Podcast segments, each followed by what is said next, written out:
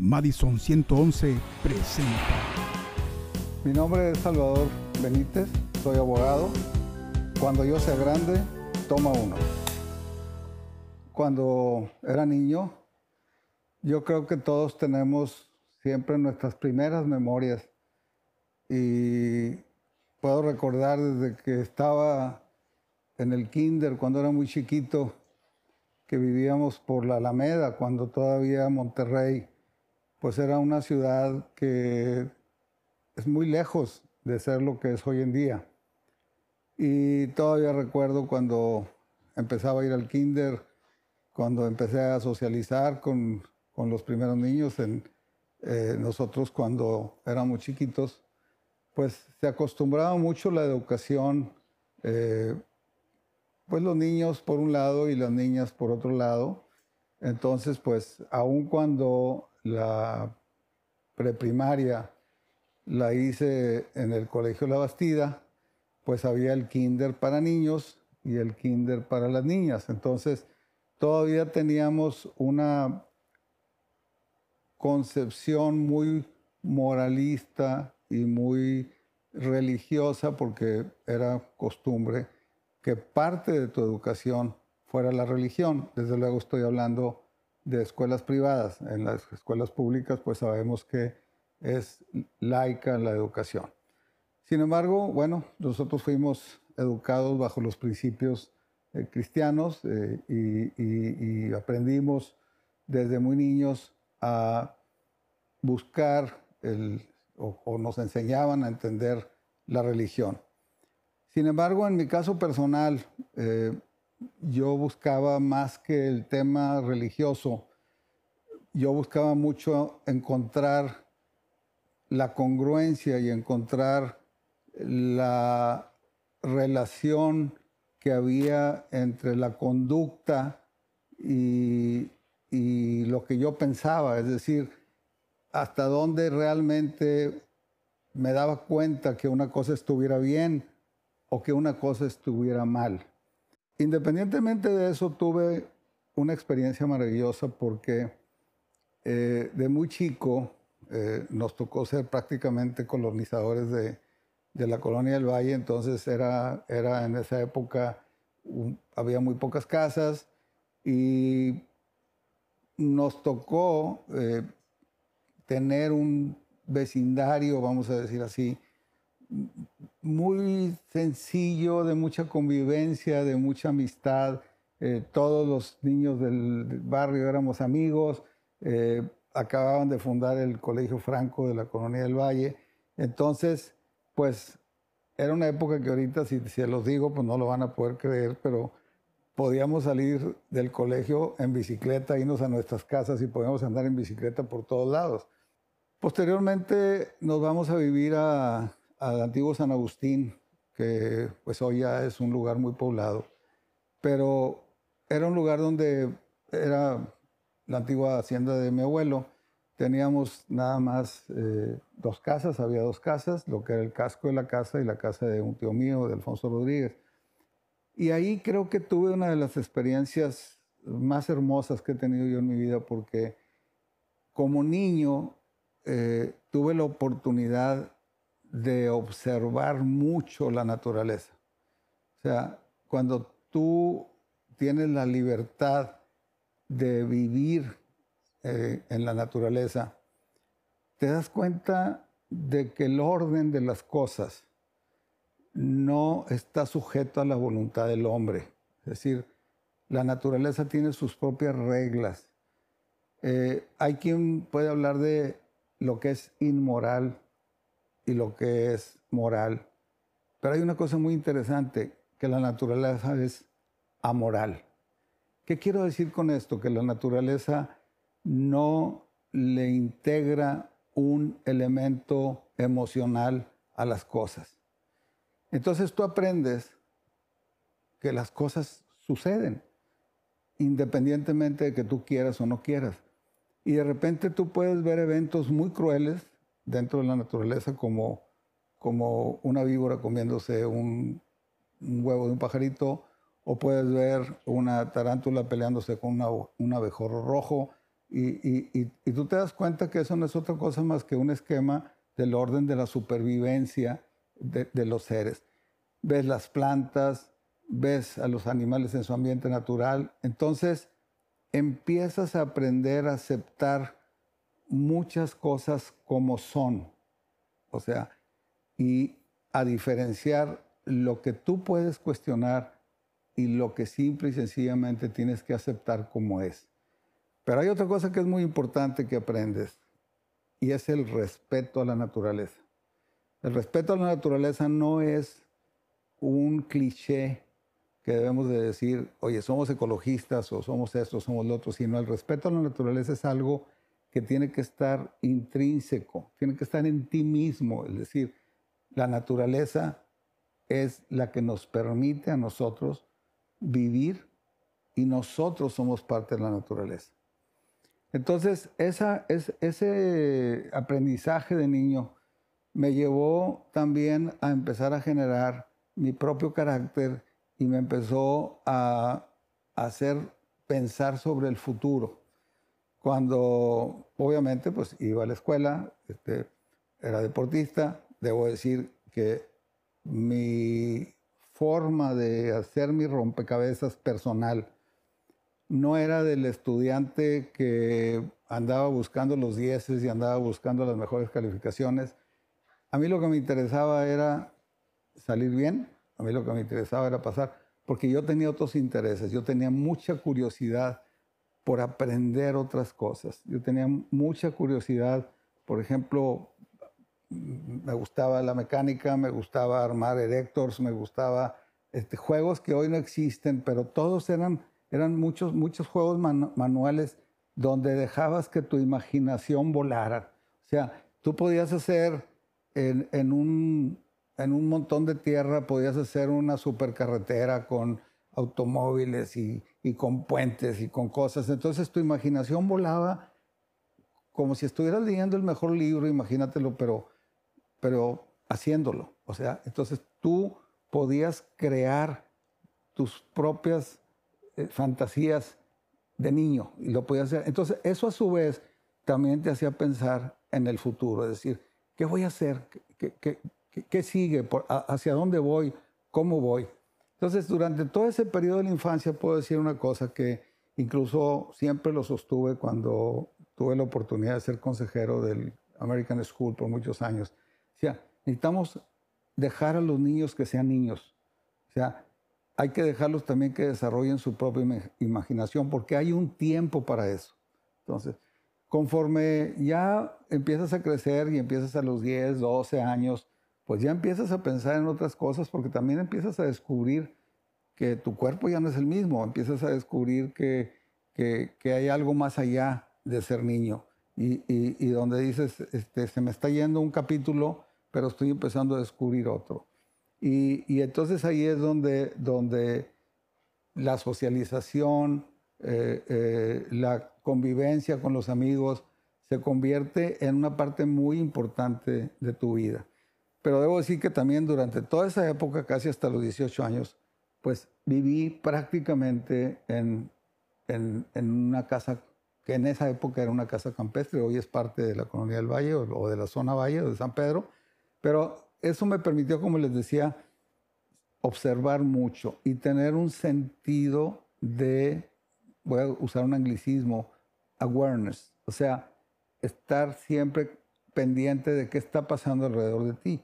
Porque cuando tú estás, cuando tú vives en la naturaleza, uno dice, bueno, aquí no hay peligros, pero pues de pronto va a haber una víbora, este, de pronto va a haber un alacrán, de pronto va a haber un, cualquier tipo de animal venenoso. Entonces tienes que estar pendiente, vas caminando y si no te fijas te vas a picar con un eh, árbol de espinas, en fin. Entonces empiezas a, a desarrollar un sentido de estarte cuenta dando cuenta de todo. Y eso me ayudaba mucho también en los deportes, porque cuando yo practicaba, yo practiqué básquetbol, este, salto de altura, que era lo que, lo que, lo que más llegué, a, donde más llegué, vamos a decir, a desarrollarme eh, deportivamente. Entonces, veía mucho qué, qué pasaba o qué tenías que observar antes de hacer las cosas.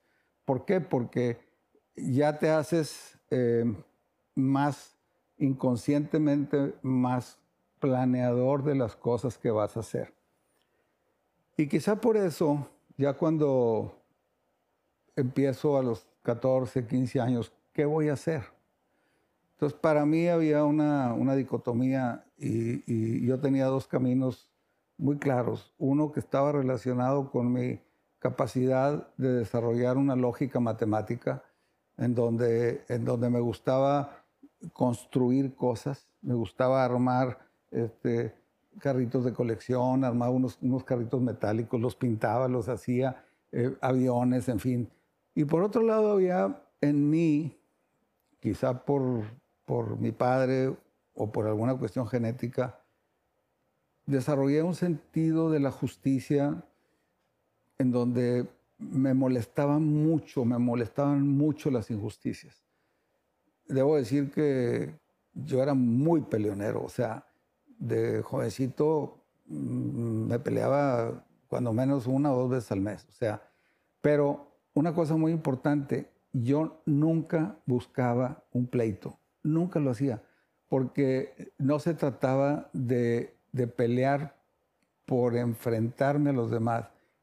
Yo me peleaba cuando molestaban a mis amigos, cuando veía que, que, uno más grande le estaba pegando a uno más chiquito.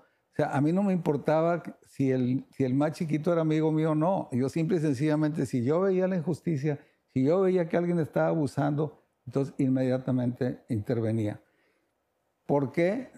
No sé, pero simple y sencillamente quizá como parte de ese, de, ese carácter que fui forjando con esa observación, pues por ahí empecé y eh, finalmente pues llegó un momento en que cuando cumplí 18 años, que me di cuenta que ese tema era peligroso, pues ya corté totalmente con el tema de, de los enfrentamientos físicos pero pues también me había dado cuenta que hay otra forma de defender las cosas y que era a través del ejercicio de la abogacía. Entonces, eh, llego a, los, a, la, a la época de tomar mi decisión, ¿qué voy a estudiar?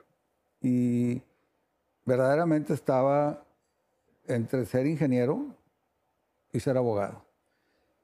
En la ingeniería, pues tenía un amigo mío que me influía mucho, me decía, vámonos al TEC y, vamos a estudiar ingeniería, porque él iba a estudiar ingeniería. Pero por otro lado, yo tenía algo acá que me decía, no, Salvador, tú, tú, tú eres para otra cosa. Recuerdo, siempre hay conversaciones que son parteaguas. Incluso me voy a regresar un poquito, porque hay algo que para mí ha sido una lección inolvidable de mi vida. Cuando yo tenía probablemente cinco o seis años, no, no más. Una noche yo estaba llorando y, y casualmente pasó mi padre y me escuchó, me escuchó que estaba yo llorando. Entonces se acercó y me dijo, Salvador, ¿qué te pasa? Y la típica respuesta, nada, ¿verdad? Este, finalmente me sacó lo que me pasaba, ¿no? Entonces, lo que me pasaba es que yo tenía mucho miedo que mi padre se muriera. Entonces, yo estaba llorando porque yo tenía la angustia existencial. Porque la angustia existencial probablemente yo la estaba reflejando en mi padre, pero pues también tenía mi propia angustia, mi propia angustia existencial. Pues cuando eres niño te preguntas, oye, ¿de dónde vengo? ¿A dónde voy? ¿Por qué vine aquí? ¿Por qué me tocó a mí? ¿Por qué soy yo el que soy? En fin, todas esas preguntas que nos hacemos y probablemente nos las hagamos toda la vida. Pero racionalizarlas es muy difícil. Entonces mi padre me, dice, mira hijo, Ah, ya cuando le dije, ¿qué te pasa? le dije, papá, tengo mucho miedo de que te mueras. Y me dijo, mira, hijo, hay ciertas cosas en la vida que tienen que suceder, pero no, vas no sabes cuándo van a suceder. Las probabilidades de que yo me muera joven son bajas. Es muy probable que yo me muera cuando yo sea más viejo. Entonces tú tienes dos opciones. Una opción es pasarte toda la vida, la vida preocupado porque yo me voy a morir. Entonces vas a vivir una vida de sufrimiento porque vas a estar simple y sencillamente angustiado por algo que no ha sucedido. Y la otra es que el día que yo me muera me llores. Eso quizá ha sido uno de los de las enseñanzas más grandes que he tenido en mi vida, porque me enseñó una cosa muy importante, me enseñó a que no te debes de preocupar de las cosas que no han sucedido, ni debes de generar hipótesis sobre cosas que no tienen fundamento. Entonces, a mí eso me, generó una visión muy distinta de la vida, muy diferente. Tan es así que recuerdo también cuando murió mi abuela, que la muerte de mi abuela fue también otro parteaguas muy importante porque entendí que se puede, una persona se puede llegar a llenar de vida y morir porque ya es tiempo de descansar. Y, donde simple y sencillamente no tienes el, mínimo eh, temor por decir, me voy a dormir, me voy a dormir, voy a descansar. Entonces, esos dos eventos, digo, a muy diferente tiempo, pero los señalo porque son un poquito ya los marcadores de, de, quién llegué a ser y por qué llegué a ser. Entonces, en todo, bajo todo eso, ¿qué sucede? Cuando yo tengo 17 años que estoy en la preparatoria, participé en las mesas directivas, no me dejaron ser presidente de mi generación porque tenía muy malas calificaciones. Este, pero después tuve mejores, ahorita les platico. Cuando yo sea grande, toma dos. Cuando yo llego al momento de la toma de decisión, ¿qué voy a estudiar? ¿Derecho o ingeniería? Eh, antes de tomar la decisión final, tuve una conversación con mi padre que son de las cosas que, que son los parteaguas de la vida. Y recuerdo que estaba en la noche él en, su recámara y llego y le pregunto y le digo, oye papá, quiero tu opinión este, sobre lo que quiero estudiar. Mi padre era abogado, mi abuelo era abogado, este, y, y entonces le digo, fíjate papá, quiero saber qué opinas, quiero estudiar derecho. Y me dijo, mira hijo, yo te recomiendo que estudies otra carrera. Hay otras carreras muy interesantes, este, porque la abogacía es una carrera relativamente fácil de estudiar, pero muy difícil de ejercer. Entonces, mi siguiente pregunta fue, papá, ¿tú consideras que durante los próximos 40 años se vayan a, seguir necesitando abogados? Y me dijo, sí, este, yo creo que sí se van a seguir necesitando abogados. ¿Y tú estimas que un buen abogado puede llevar una vida cómoda, una vida, este, y sobre todo una vida donde puedas dar un valor agregado a la sociedad. Y me dijo, sí, sí lo creo. Entonces le dije, bueno, entonces el reto es ser buen abogado. Voy a estudiar leyes y voy a hacer todo lo que esté de mi parte para llegar a ser un buen abogado. Entonces, yo ahí empecé a proyectar mi vida. Es decir, si voy a estudiar derecho, es qué voy a hacer, cuáles son las opciones que tengo como abogado, qué tan versátil puede llegar a ser mi carrera. Entro a la Universidad de Nuevo León porque en esa época la única escuela de derecho en el estado era la Universidad de Nuevo León. Y aquí sí puedo decir con orgullo que sí, fue, sí fui buen estudiante. Eh, a mí me cambió totalmente no solamente la perspectiva de lo que quería hacer, sino la perspectiva de mi sociedad, de, de a qué sociedad pertenezco. Yo empiezo mi carrera en 1968, cuando estaba una revuelta interna, una contorsión entre el enfrentamiento de la juventud contra el status quo, donde el nacimiento del movimiento hippie de protesta de Estados Unidos por la guerra de Vietnam, por, por usar a los jóvenes como carne de cañón en la guerra, en fin, era, era la temática, era la época de las canciones de protesta de Bob Dylan, de Peter Paul and Mary, y donde surgían los, los grupos de rock y algunos cantantes que, que gritaban esa, ese decir, déjenme ser joven, déjenme ser libre, déjenme hacer, déjenme vivir antes de, que antes de morir.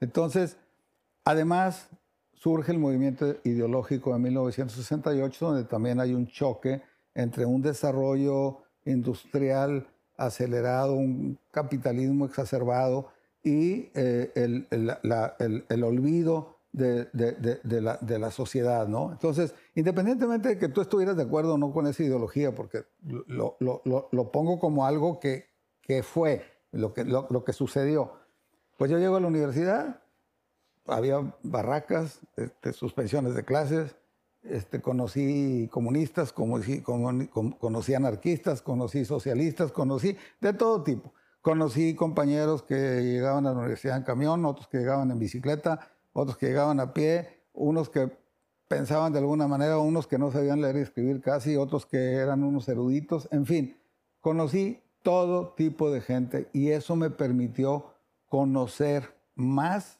la sociedad en la que vivo.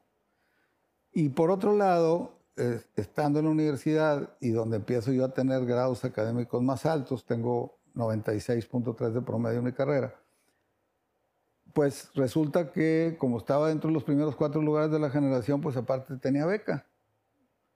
Entonces, eso me generó a mí un sentido de gratitud hacia la sociedad, porque yo decía, bueno, a ver, ¿qué porcentaje de los mexicanos realmente tenemos la oportunidad de tener una educación universitaria? Y luego, además, que te lo regalen, que, que, el pueblo te regale tu educación. Eso crea un sentido de gratitud permanente. Si tienes un poquito de conciencia social y además si estás en una carrera de humanismo, pues lo primero que tienes que hacer es ser humanista. Entonces, eso me, empezó a mí a generar un, un, sentido de cada vez más pensar en mi responsabilidad social. O sea, yo voy a ser abogado y tengo que contribuir en algo. Y no se me olvida que pues empiezas de cero y dices, ¿dónde voy a estar cuando tenga 50 años? No sabía a dónde iba a llegar. Pero lo que sí sabía era que tenía, que hacer mucho antes de, llegar a los, a los 50 años para llegar a ser alguien. Entonces, bueno, realizo mi carrera ya con, con una verdadera vocación, con un interés de lo que estaba pasando. Y cuando llego a quinto semestre, cuando iba a empezar quinto semestre, eh, que ya había terminado de ver todas las carreras, todas las materias básicas, derecho procesal, derecho civil, en fin, un buen día mi padre eh, me dice, oye Salvador, eh, yo creo que ya es tiempo de que pues te compres tú tus cervecitas y ya es tiempo de que tú, si sacas a pasear a una muchacha, pues tú le pagues este, la cena, entonces pues ya es tiempo que te pongas a trabajar. Entonces por ahí estoy enterado de que hay un abogado que necesita un ayudante, entonces pues necesito que te vayas a, ya pues que te empieces a valer por ti mismo. Aquí en esta casa vas a tener educación, vas a tener este, alimentación, vas a tener habitación, pero ya este, tus cervecitas y tus chicles te los compras tú. Entonces, pues a trabajar, ya no hay más, porque si no trabajas, el que no trabaja no come. Entonces empiezo, pues me, me, me voy con el abogado. y yo todavía tengo la sospecha de que a lo mejor mis primeros sueldos los pagaba mi papá, pero bueno, este, al final de cuentas empiezo a trabajar.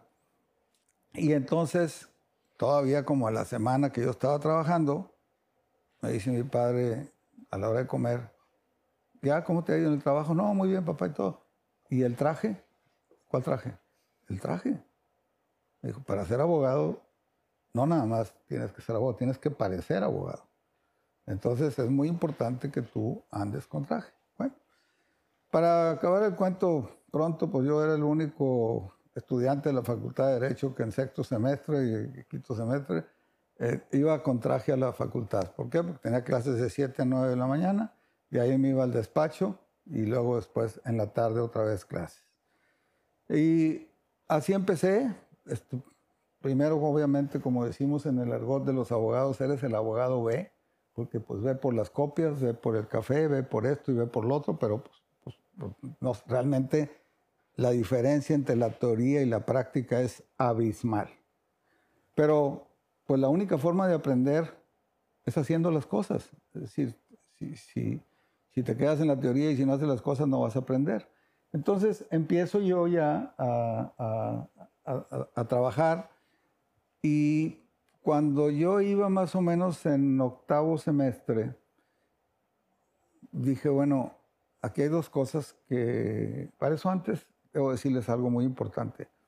Yo iba a los juzgados y veía a los abogados prestigiados de Monterrey, porque pues iban también a los juzgados y todo, y decía, a ver, ¿qué hacen esos señores para ser lo que son? ¿Qué hacen? Y los observaba. Observaba primero su presencia, íntegramente vestidos. Segundo, su educación. No eran presuntuosos, no llegaban abriendo nada. Ellos llegaban como cualquier persona, pero su sola presencia imponía. Y, y, los trataban con respeto porque ellos trataban con respeto. Con el mismo respeto trataban a un estudiante que a un profesionista de, este, de, mucha experiencia. Entonces, pues empecé a hacer eso, pues de repente cuando tenía la oportunidad iba a sus despachos, veía cómo los tenían organizados, qué estaban haciendo, entonces decía, pues porque para triunfar no nada más hay que ver el tema del conocimiento, hay que ver también cuál va a ser la percepción que va a tener la gente de ti, o sea, cómo te van a percibir. Y de hecho, había una cosa muy interesante. Como yo era de los pocos estudiantes que andaba trajeado, pues me recibían diferente. Simple y sencillamente, los secretarios, los jueces, me recibían diferente. Probablemente también pues traía ahí escondidillo el nombre de mi padre, este, que es algo contra lo que tienes que, no te voy a decir luchar, porque, porque es incorrecto decir luchar, pero es un reto que te tienes que imponer y decir, ¿cómo le hago para superar o cuando menos para igualar el nombre de mi padre? Pero sí, la observación de las claves del éxito de los profesionistas que están en tu rama es muy importante. Hay, que, hay que ver, hay que, hay que saber qué hacer. Y no te voy a decir que nada más deba ser imitación, sino es ¿Qué puedo hacer más de lo que hacen ellos? Entonces, para mí, por ejemplo, una cuestión que, notaba es que muchas veces el, cliente cree que el abogado le está haciendo un favor, cuando el que le está haciendo el favor es el cliente al abogado, porque pues sin clientes no, no, no, tienes negocios, entonces tú debes de ser el que, le dé las gracias al cliente, tú eres el que debes atender al cliente, tú eres el que debe estar pendiente del cliente.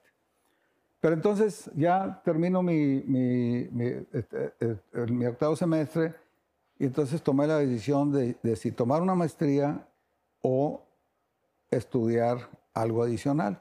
Entonces empecé en la Universidad de Monterrey a tomar también clases. Entonces tomé clases de administración, tomé las, todas las principales materias de administración, tomé 40 materias.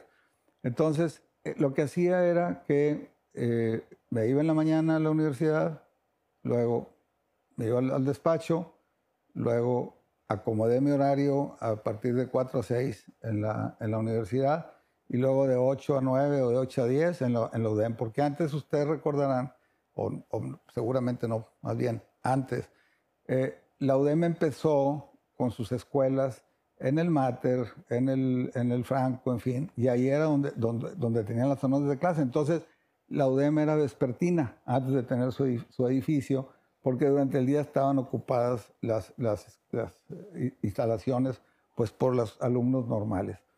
Entonces tomé la mayor parte de, las materias de administración y bueno, ya, ya conocí contabilidad, ya conocí economía, ya conocí administración, me metí un poquito más a fondo en las matemáticas eh, temas de recursos humanos, en fin. Entonces ya tuve una, una visión un poquito más abierta del ejercicio de la abogacía porque a mí me interesaba entrar por el lado del derecho corporativo. ¿Por qué el derecho corporativo? Porque en esa época las empresas empezaban a, a internacionalizar. Entonces, algo muy importante, el análisis de las macrotendencias. Ahorita me pueden decir, ay, abogado, ¿a poco a tu edad estabas pensando en eso? Pues sí, yo estaba pensando para dónde iban las cosas. O sea, siempre hay que estar pensando para dónde van las cosas, hacia dónde va la sociedad, hacia dónde va, hacia, dónde va la, la tecnología. O sea, si tú no estás preparado para enfrentar ese futuro, el futuro te va a ganar. Entonces, yo dije, bueno, aquí hay esto. Pero yo tenía un problema muy serio. Yo no hablaba inglés. Entonces dije, tengo que aprender a hablar inglés. Toma tres. En el momento en que yo empiezo a ver el futuro y decía, a ver, yo tengo que romper la barrera del idioma porque este mundo se empieza a globalizar. O sea, eh, las cosas empiezan a cambiar ya había un poco más de comunicación, ya había más, las noticias llegaban más rápido, pero había una cosa muy importante, que las empresas empezaban ya a recibir inversión extranjera, había negociaciones internacionales, empezaban a cambiar las transnacionales.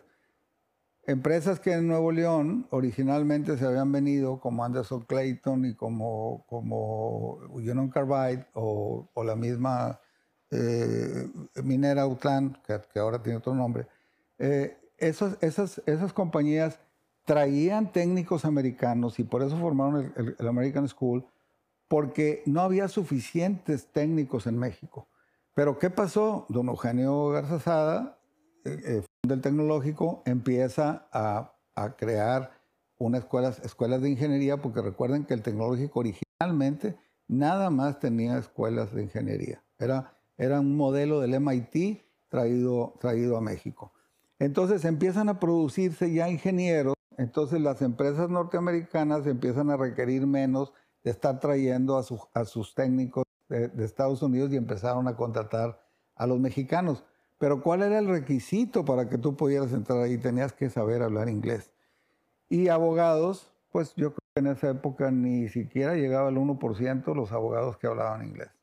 Entonces yo tomé la decisión de quemar las naves. Dije, este, ya me había logrado comprar mi carrito, tenía un Renault R8 que para muchos de ustedes va a ser historia patria, pero era un carrazo. Eh, en aquella época era un carrito compacto que volaba.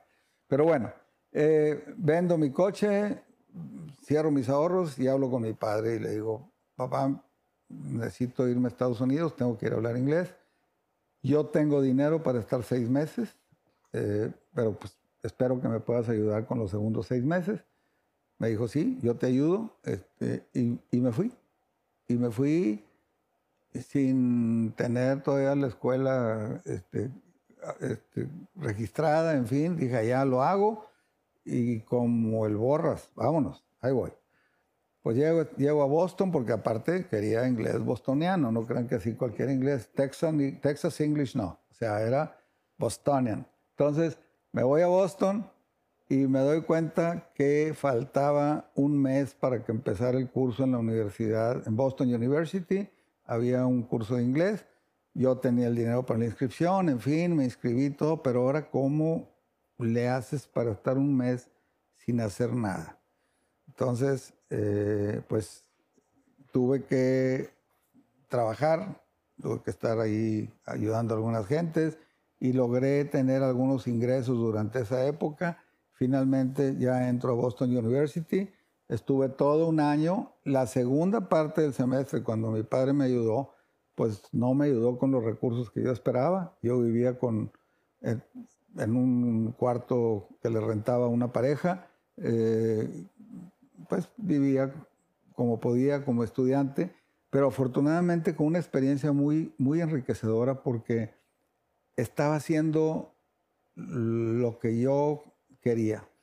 Para eso, debo decirles también que yo tuve una novia cuando estaba mucho más jovencito y a los 19 años este, decidí que yo tenía muchas cosas que hacer y que no me iba a casar antes de cumplir 30 años, lo cual para mi época no era, era totalmente fuera de lo normal. Pero dije, yo no me voy a casar antes de que cumpla 30 años porque tengo muchas cosas que hacer tengo muchas cosas que aprender antes de hacerme responsable y de tener una familia. Entonces, estoy, me voy a Estados Unidos. Excuso decirles que cuando regresé de Boston hablando inglés, en, menos de una semana ya tenía trabajo en una empresa. O sea, háganse de cuenta que en ese, en ese tiempo era más, más valioso romper la barrera del idioma que aprender una maestría, en esa época. Hoy en día creo que son las dos, pero este, antes eso era. Empiezo a trabajar en una empresa y me fue muy bien, este, empecé a escalar, empecé a subir y un buen día, eh, estoy resumiendo porque hubo varios intervalos, pero un buen día me, habla don Adrián Garza Plaza, que era muy amigo de don Javier Garza Sepúlveda, y me dice, Salvador, este, me acaban de nombrar secretario particular del oficial mayor en la Secretaría de Relaciones Exteriores y necesito un secretario particular y pues quiero ver si te pasas conmigo. Pues, ¿cuánto tiempo tengo para decidirlo? Pues son las once y media, ¿qué te parece bien a las dos? Este, entonces, pues ahí me tuve que ir a hablar con mi jefe, le dije, está pasando esto, ¿qué hago? Me dijo, vete, vete y, y hazlo. Me voy a la Ciudad de México y empiezo con una experiencia en el sector público que fue absolutamente enriquecedora. Aquí les quiero pasar una reflexión muy importante, porque eso vale en todo. El viernes yo era un abogado que andaba en la calle y el lunes estaba sentado en una silla donde estábamos controlando el presupuesto de toda la Secretaría de Relaciones Exteriores y todas las embajadas y consulados de México en el mundo. Y todo lo que veía el oficial mayor pasaba por mi oficina. Entonces dije, bueno, y a ver, ¿qué me hizo diferente a mí del viernes al lunes? Pues primero, que tuvieron la confianza de que lo podía hacer. Pero capacitación, pues la tenía que agarrar ahí. Y lo tercero era que debía tener sentido común y probablemente yo ya traía un conocimiento acumulado del que yo mismo no me había dado cuenta, pero que la persona que me lo está pidiendo sí la estaba viendo. Entonces, muchas veces también tenemos que darnos cuenta de que a nosotros nos van a ver como nosotros actuamos, como nosotros nos comportamos, como nosotros nos vestimos, cómo, nos expresamos, cómo respetamos a los demás. Hay, hay un, un carácter, una consistencia y una congruencia que es la que te va haciendo quién eres. Entonces tienes que estar pensando en quién soy y cómo debo ser. No teatralmente, simple y sencillamente congruentemente. Eso es bien importante. Entonces ahí yo lo que me doy cuenta de que el poder no era un poder de un muchacho que se llamaba Salvador Benítez, era de una silla y lo que esa silla representaba. Entonces, cuando ustedes tengan un puesto gerencial, cuando tengan un puesto de director, cuando tengan donde estén, acordémonos de una cosa. La mona y el mono se cambia. La silla sigue ahí. Lo que representa esa silla sigue ahí. Entonces, no pensemos que nosotros somos la silla. Nosotros debemos de hacer que esa silla tenga una representación correcta, que tú dignifiques la silla en la que estás sentado. Entonces, lo que tú vayas a hacer, no importa lo que sea, si vas a ser técnico, si vas a ser eh, profesionista, si vas a ser jardinero, tú puedes ser el mejor jardinero del mundo. Tú puedes ser el mejor en todo lo que hagas, siempre, siempre y cuando tú dignifiques lo que significa lo que estás haciendo. Y eso es algo que, para mí ha sido muy útil en mi vida y es algo que, si yo pudiera darles algún consejo es, de jóvenes hay un margen para aprender, que fue lo que yo hice. De los 20 y 30 años puedes ser un, un poquito irresponsable porque puedes experimentar un poco. Pero yo prácticamente ya para esa época, incluso cuando regresé a Estados Unidos, en fin, cuando en México, pues yo ya era totalmente autónomo. Entonces de ahí termino ese puesto, me voy a París, a la, a, la, Consulado de México, ahí estuve otro tiempo, sentía que todavía me faltaba reforzar un poquito mi inglés y entonces volví a quemar las naves, vendí un automóvil que me compré allá, yo me iba a comprar un Mini Cooper, pero vi de repente un, un Triumph Spitfire, este, no, una belleza de automóvil. A mí me encantan los automóviles, soy este, apasionado del manejo y del automovilismo. Entonces veo ese coche y se me olvidó mi Mini Cooper y me compré ese carrito. Bueno, termino mi función en el servicio exterior, vendo todo y me voy a Inglaterra a pagar un curso de inglés, afortunadamente con mis recursos, con mis ahorros, en Eurocenter. Y ahí estuve otros seis meses y ahí ya termina prácticamente mi etapa, la etapa de mi vida en la que acomodé lo que ya iba a empezar a ser como una persona madura. Es decir, ya cuando viene mi regreso a México y tengo que tomar una segunda decisión. Ahorita les platico un poquito lo que sucedió de los 29 en adelante. Toma cuatro. Llego de, de Estados Unidos, de, Inglaterra. Allá me contrataron para trabajar en una compañía, para trabajar en Protexa. Eh, yo iba a trabajar como director jurídico del área de construcciones marinas de Protexa bajo el mando de Fernando Lobo, en paz descanse, que pues tuve el desfortunio de que a mí me contratan un día 10 de noviembre y él fallece en un accidente en Las Vegas, en un incendio, el día 20 de noviembre, y por tal motivo cambiaron todos los planes. Me voy a Protexa con otra posición, pero bueno, ya estaba contratado, cumplí con mi, con mi función y estuve trabajando un poquito de tiempo ahí.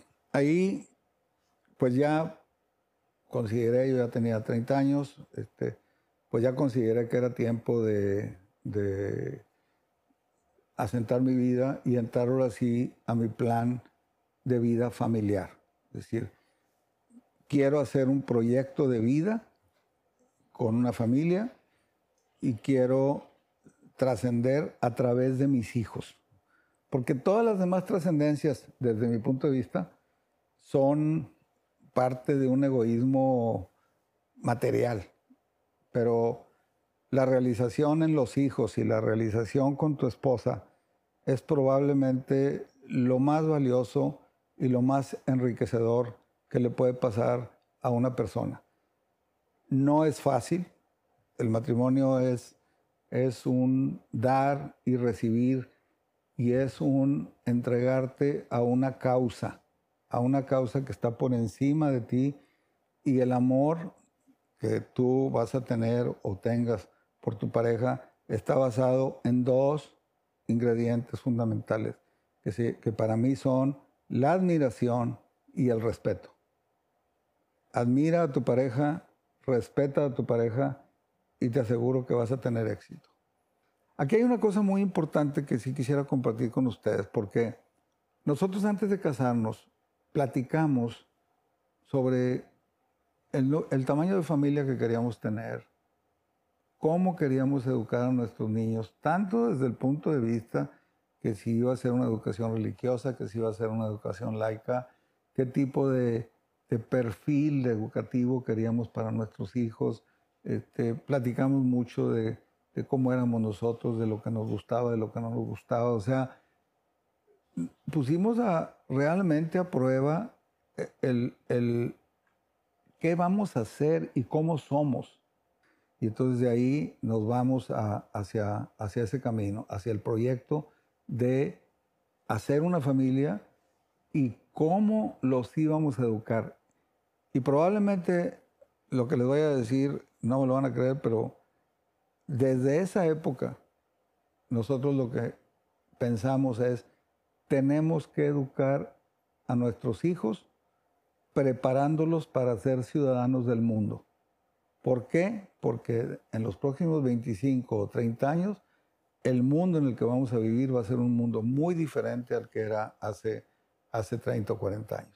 Entonces, esa educación con enfoque global, es bien importante pensarlo, es bien, es bien importante hacerlo. Y ahorita les diría que probablemente yo no tenga la visión para el mundo del 2060 o del 2070. Pero los que están ahorita empezando su vida con todo el manejo tecnológico que tienen, que ustedes ya son la generación de la computadora y lo que viene, es importante que a la hora que están haciendo su proyecto de vida también se imaginen cómo van a ser las cosas dentro de 30 o 40 años. Pues ahorita platicamos un poquito más de este tema también. Toma 5. Cuando ustedes quieran hacer algo, analicen cuánto tiempo toma hacerlo. Porque muchas veces nos podemos desesperar porque queremos que las cosas se hagan ya y las cosas no se hacen ya. Las cosas se hacen a través del tiempo.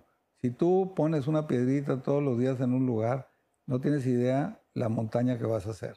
Entonces, si tú quieres hacer algo, lo que, es muy importante es que lo empieces a planear, que tengas muy clara la dirección, que tengas muy clara hacia dónde vas, y cuando se te presenten aperturas de caminos, que, que, a mí se me presentaron y se me han presentado varias veces en mi vida, no las veas en la consecuencia inmediata. O sea, ¿qué va a pasar si me voy por este camino y dónde voy a estar si me voy por este camino? ¿A dónde voy a llegar o a dónde quiero llegar?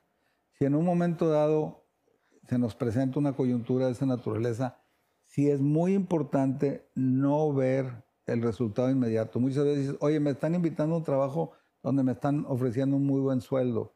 Muy bien, pero ¿qué sigue?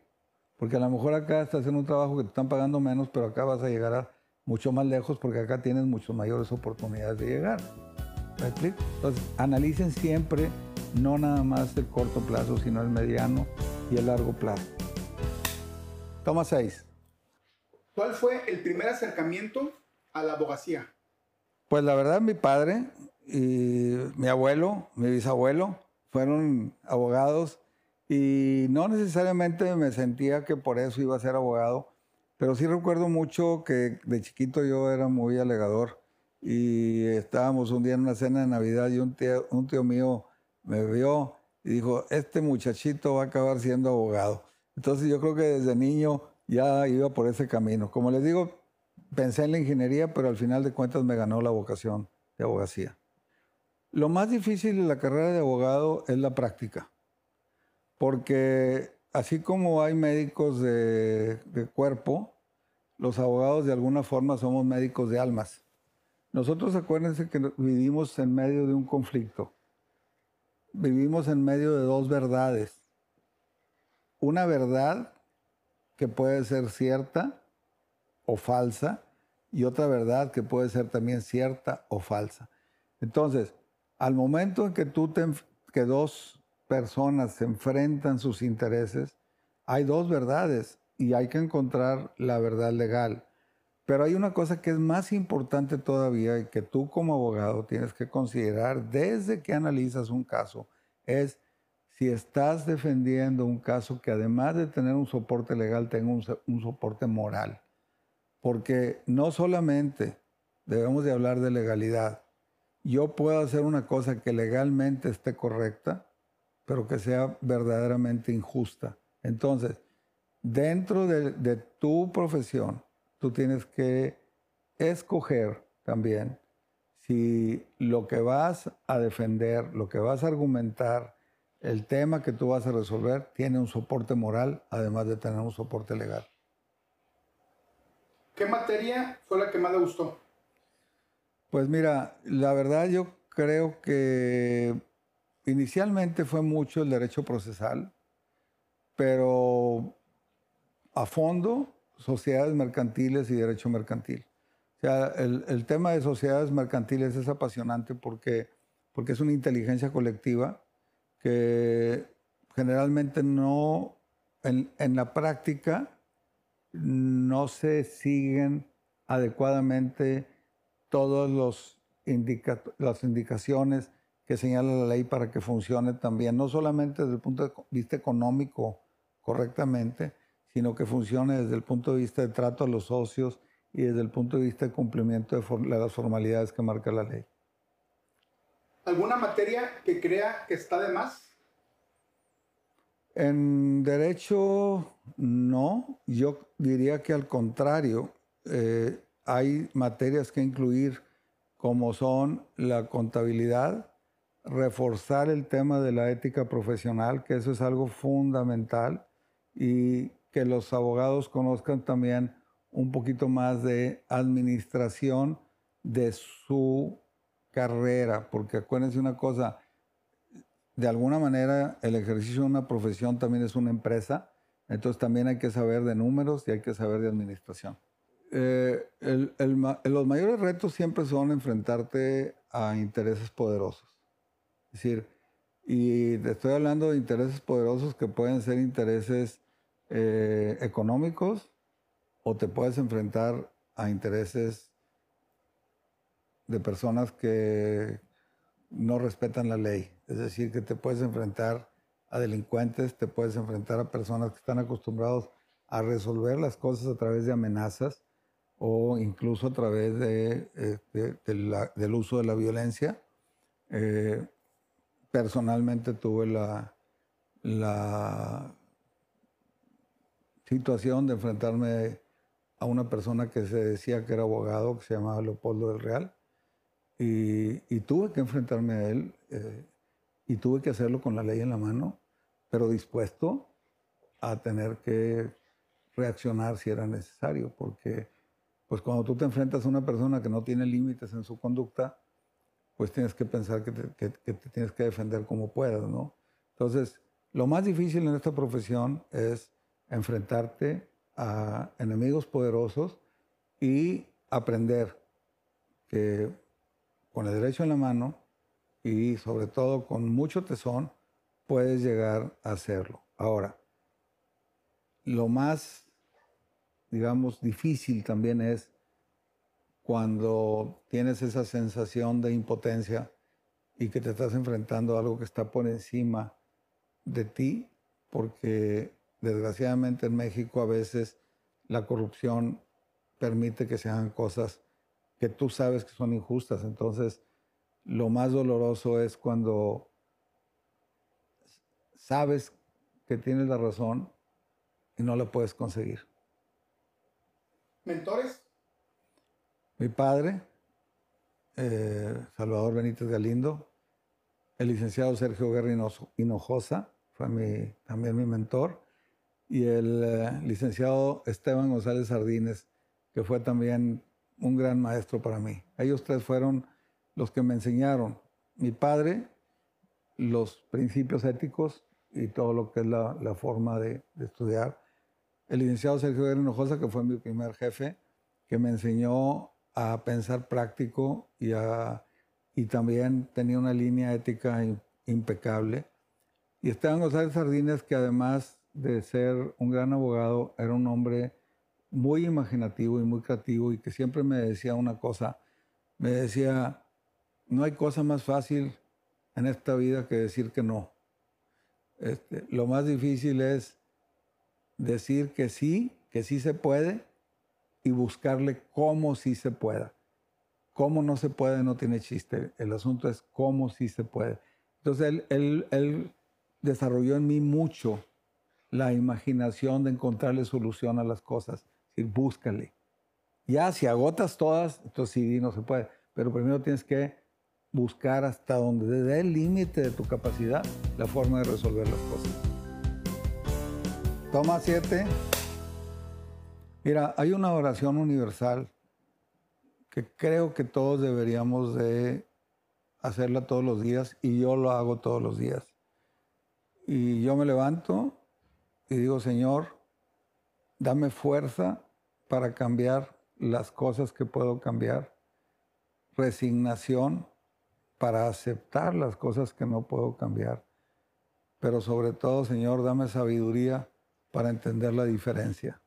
Entonces, en la medida en la que tú te pongas metas logrables y tengas conciencia de lo que estás haciendo, en esa medida creo que tu nivel de inseguridad se va casi, casi al piso. ¿Qué opina de la suerte? La suerte yo le llamo coincidencia. Eh, Yo creo que en la vida hay coincidencias positivas y coincidencias negativas. Eh, es lo mismo, suerte o coincidencia, como le quieras llamar. Yo tuve dos cosas, bueno, he tenido varias cosas de suerte en mi vida, pero una que nunca me hubiera imaginado es tener hijos gemelos. que, que me hubieran dicho, oye, vas a tener hijos gemelos, no, no me lo hubiera imaginado. Y la segunda fue que una vez me saqué la lotería, entonces, pues sí existen las coincidencias, pero también la suerte, pero también hay una cosa. Yo me saqué la lotería porque estuve comprando el mismo número por más de un año, entonces, eh, aquel famoso cuento que decía este, el señor que iba a rezar todos los días para que, para que sacara la lotería, hasta que un día le contestó Cristo y le dijo, hijito, pues ¿cómo quieres que te ayude si no compras boleto? Y hay otra anécdota muy buena de Gary Player, un golfista que, le preguntaron un día que si él era un, uh, golfista muy suertudo. Y dijo, sí, soy muy suertudo. Y me he dado cuenta que entre más entreno, más suertudo soy. Entonces, muchas veces lo que nosotros le llamamos suerte no es otra cosa que la consecuencia de lo que estamos haciendo para que suceda. Entonces, diferenciemos lo que está en nuestro control y lo que no está en nuestro control. La suerte es algo totalmente aleatorio, pero lo que nosotros podamos construir para que suceda, le podemos llamar suerte, pero si no tuvieras la capacidad, no estarías ahí. Entonces, a veces hay una relación entre prepararte para que las cosas sucedan entonces va a decir, oye, qué suerte que me escogieron. No, estabas preparado para que te escogieran. Como lo que dijo cuando le hablaron para... Exacto. O sea, fue porque vieron en usted cosas que, claro. Exactamente. ¿Qué opina del destino? El destino tiene dos factores. Eh, hay uno que es la construcción de tu destino y otro son las circunstancias exógenas que influyen en tu vida. Es decir, a veces para entender el por qué una persona es lo que es, para bien o para mal, no solamente es por razones de su carácter, no es solamente por razones de sus proyectos, sino porque muchas veces es que hay situaciones fuera de su control que lo llevan hacia un camino que jamás esperaban que sucediera. Ahora, yo te la voy a plantear de, alguna manera, bien simple. Vamos a hablar del destino. Vamos a suponer que tú estás ahorita en tu casa y te llega una hoja de una invitación donde dice, señor fulano de tal, este, hemos hecho investigaciones de X, Y y Z y resulta que usted es el heredero del trono del país fulano de tal van por usted y para que tome posesión del trono. ¿Qué es eso? ¿Destino? ¿O qué es? Entonces, y vas a decir, oye, yo tenía mi decreto, yo tenía mi, entonces no lo voy a aceptar. No, entonces, es una circunstancia que lo puse en un extremo no claro, para decir, a veces hay situaciones totalmente fuera de tu control. ¿Qué sucede si tú tienes un accidente y, quedas parapléjico. ¿Es destino o es un accidente? Entonces, el, destino, hay como digo, dos aspectos. Uno es lo que tú puedes controlar y a dónde quieres llegar. Y el otro es las circunstancias de la vida que te van a presentar variables contra las que tú tienes que luchar o aceptar según sea el caso y complementar ese destino o ese deseo que tú tienes de ser. ¿Ha sido un camino largo? La vida es, es un camino como, como el mundo. Si tú caminas mucho, vas a ver muchos paisajes. Entonces, tú tienes dos formas de ver los paisajes buscándole lo bonito o buscándole lo feo. Entonces, si tú has caminado, por ejemplo, la Sierra de Pájaros Azules, está llena de espinas, está llena de todo tipo de piedras, de rocas, de todo lo que tú te imaginas. Y la puedes ver como un lugar inhóspito, áspero, feo, horrible. Puedes verlo así. O puedes verlo como una maravilla de la naturaleza. Entonces, lo, eh, la vida la tienes que vivir con una óptica. Ahora, siempre te vas a encontrar cosas que no te gusten. Si no, no sería la vida. Y también te vas a encontrar con situaciones que quisieras que no sucedieran. Pero lo tienes que considerar como parte integral de la vida. Entonces, ese recorrido que tú vas a hacer va a tener diferentes edades. Tú no, por ejemplo, si tú me dices, Salvador, ahorita tienes esta edad, 70 años. ¿Ha sido un camino largo? No. Ha sido un camino maravilloso. Y sabes una cosa, hay que aprender a ser atemporal. Yo no soy ni viejo ni joven, soy Salvador Benítez. Y mientras yo tengo un aliento de vida, tengo que ver ese camino que no es ni largo ni corto, es, es. Y entonces en ese es, tú disfrutas cada momento de tu vida y lo sabes vivir. Toma ocho. ¿Cree que cualquiera puede ser abogado? No. No, mira, eh, si cualquiera fuera abogado, nada más habría abogados. Eh, cualquier actividad que tú desarrolles, lo primero que tienes que hacer es hacer un análisis introspectivo para ver si lo puedes hacer. Eh, la abogacía requiere el desarrollo de un carácter, requiere también el que conserves unas, ciertas normas éticas. Ahora, cualquiera puede estudiar leyes y ahí es donde yo quiero hacer la diferencia. Es muy diferente tener un título de abogado que ser un abogado. Porque para poder llegar a eso tienes que desarrollar un sentido muy concreto y muy sintetizado de la justicia. No todo lo que es legal es justo. Entonces, tienes que buscar la conciliación entre las personas. Yo les digo muchas veces cuando estoy, tengo una negociación o tengo algún conflicto, aquí no se trata de que salgamos contentos, se trata de que salgamos satisfechos, porque no es lo mismo bordar sobre lo positivo que bordar sobre lo negativo. Y te voy a poner un ejemplo. Tú te quiebras una pierna. Probablemente nunca vayas a caminar igual. Pero un buen médico te va a permitir que a través de rehabilitación camines casi bien. Entonces, cuando tú tienes un problema que ya se convirtió en una situación negativa, ¿cómo haces que sea menos negativa? Y cuando tú logras que las dos partes entiendan que ya no se trata de estar mejor, se trata de estar menos peor, entonces logras la conciliación. Por eso digo que no cualquiera tiene que ser abogado, porque si tú no entiendes el problema humano, no vas a entender el problema legal. ¿Qué habilidades se requieren para ser abogado? Bueno, número uno, estudio.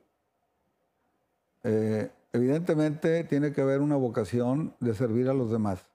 si, tú no tienes realmente la intención de servir a los demás, no lo vas a hacer. La otra es que tienes que desarrollar un sentido de justicia. Tienes que, que, hacer que, realmente estés buscando que las cosas se hagan en forma equitativa, que se hagan en, en forma correcta. Yo creo que esas son las tres, vamos a decir, fundamentales. Y obviamente ética. Si no tienes una ética y tus fundamentos morales sólidos, vas a poder ser un profesionista del derecho, pero no vas a ser un abogado. ¿Qué consejo le daría a alguien que se quiere dedicar a la abogacía? Yo le diría, número uno, que cumpla con este estudio y todo lo que... Y la otra cosa que yo le diría, y siempre se los he dicho, es prepárate, experimenta un poco. Entre los 20 y los 30 años no te van a pagar mucho. Aprovecha ese tiempo para entender la vida, porque la abogacía no es otra cosa que la aplicación práctica del sentido común, no es otra cosa que la, que la aplicación práctica de la solución de los problemas humanos. Yo, yo le pongo un ejemplo muy claro a las personas que eventualmente quieren terminar con su matrimonio. Yo les digo, a ver, primero te casaste y luego te enamoraste, o primero te enamoraste y luego te casaste. Entonces, si tú te vas a, a, divorciar, primero desenamórate y luego divórciate. El divorcio no es la firma de un documento. El divorcio es la decisión de separar a alguien de tu. Igual que el matrimonio. El matrimonio no es firmar un acto de matrimonio. Es la decisión de vivir con alguien. Entonces, de esa forma te digo, para que una persona se desarrolle como abogado, necesitas meterte al, al ser humano. Y sobre todo, algo maravilloso que es la mente. Porque nada más el individuo sabe lo que trae adentro. Entonces, saber leer lo que está detrás de cada cosa, eso es una habilidad que todos los abogados deben desarrollar. ¿Ha sido lo que esperaba la carrera? Más, más. Yo he vivido plenamente la vida de, abogado y además la otra cosa que es bien interesante es que es muy versátil. Eh, la abogacía te permite ser, ser consejero, ser consejero de negocios, eh, ayudar a los amigos, un poquito este, psicólogo práctico. Eh, son muchas, muchas cosas que la abogacía te permite hacer y, eh, la versatilidad que te da es impresionante. Yo realmente me realicé plenamente. Yo tuve la oportunidad de hacer, de hacer carrera política muy joven. Cuando yo regresé a Estados Unidos me pude haber quedado en México y hacer carrera política, pero preferí este, ser un abogado en Monterrey porque es mi tierra y la quiero y quiero a mi gente.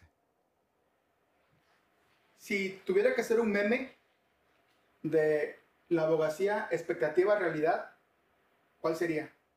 La gente cree que el abogado es alguien que te, que te va a sacar tu dinero y no te va a resolver tus broncas. Este, y en la realidad, un buen abogado es como un buen vino. Eh, puede ser un poquito más caro, pero no te da cruda. En su opinión, ¿cómo puede alguien encontrar su vocación? Sí.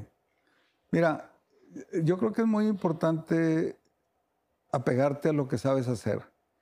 Muchas veces negamos nuestra vocación porque pensamos que no va a ser económicamente rentable, o que se van a reír de nosotros, o que no van a creer en nosotros. Eh, yo veo mucha gente que hace sus actividades que no necesariamente son actividades profesionales y que son felices en su trabajo.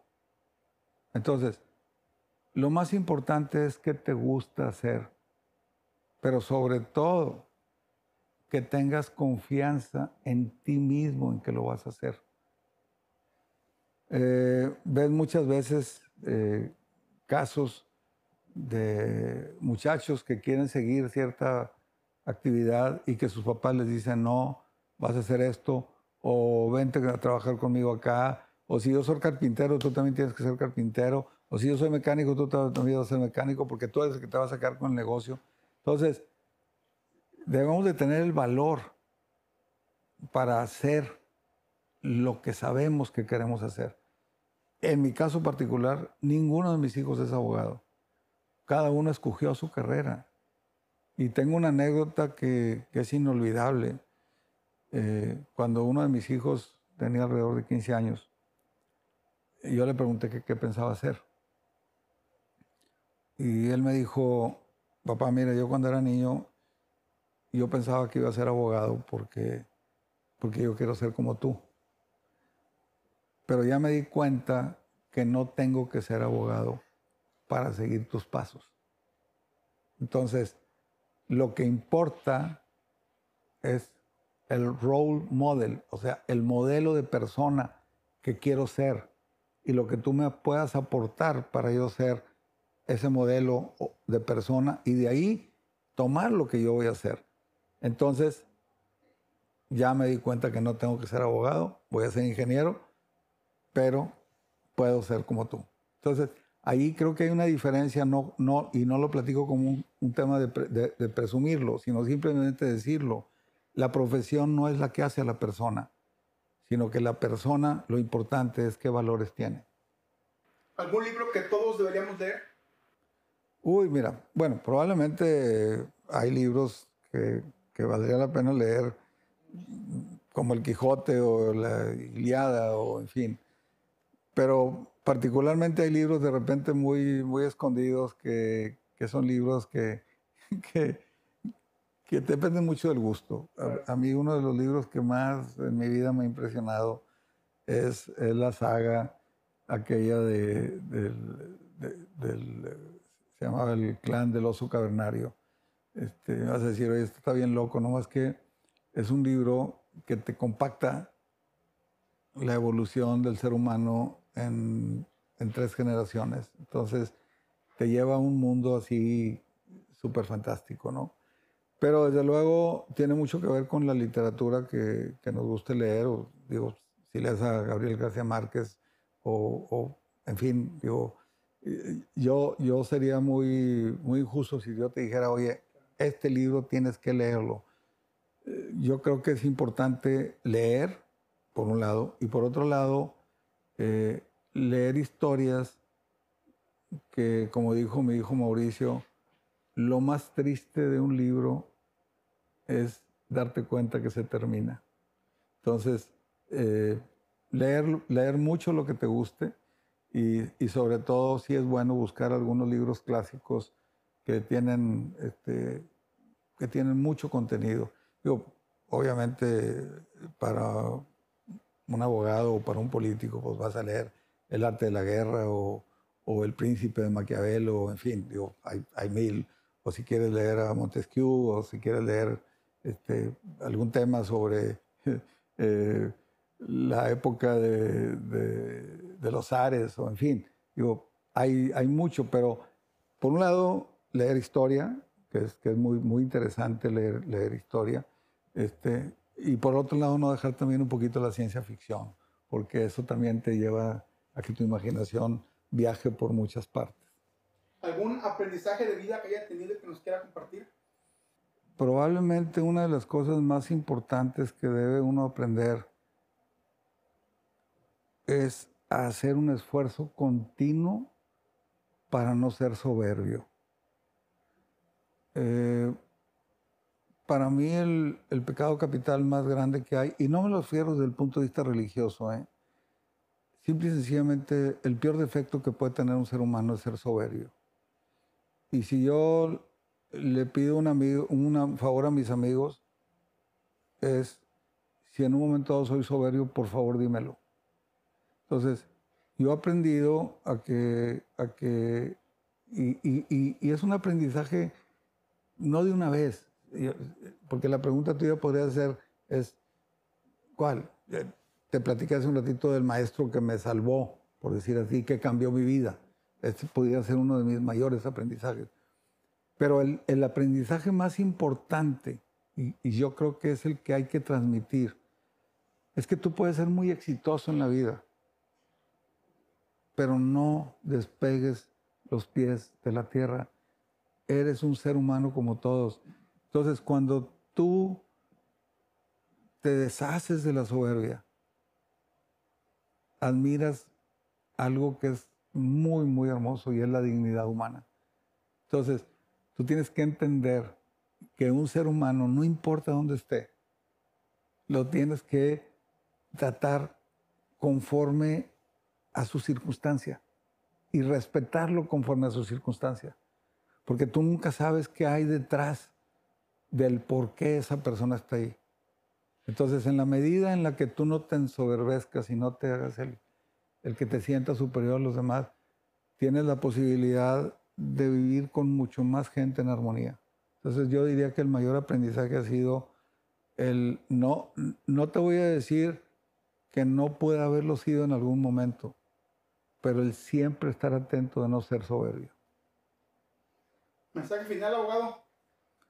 El mensaje final es que la vida es un paseo.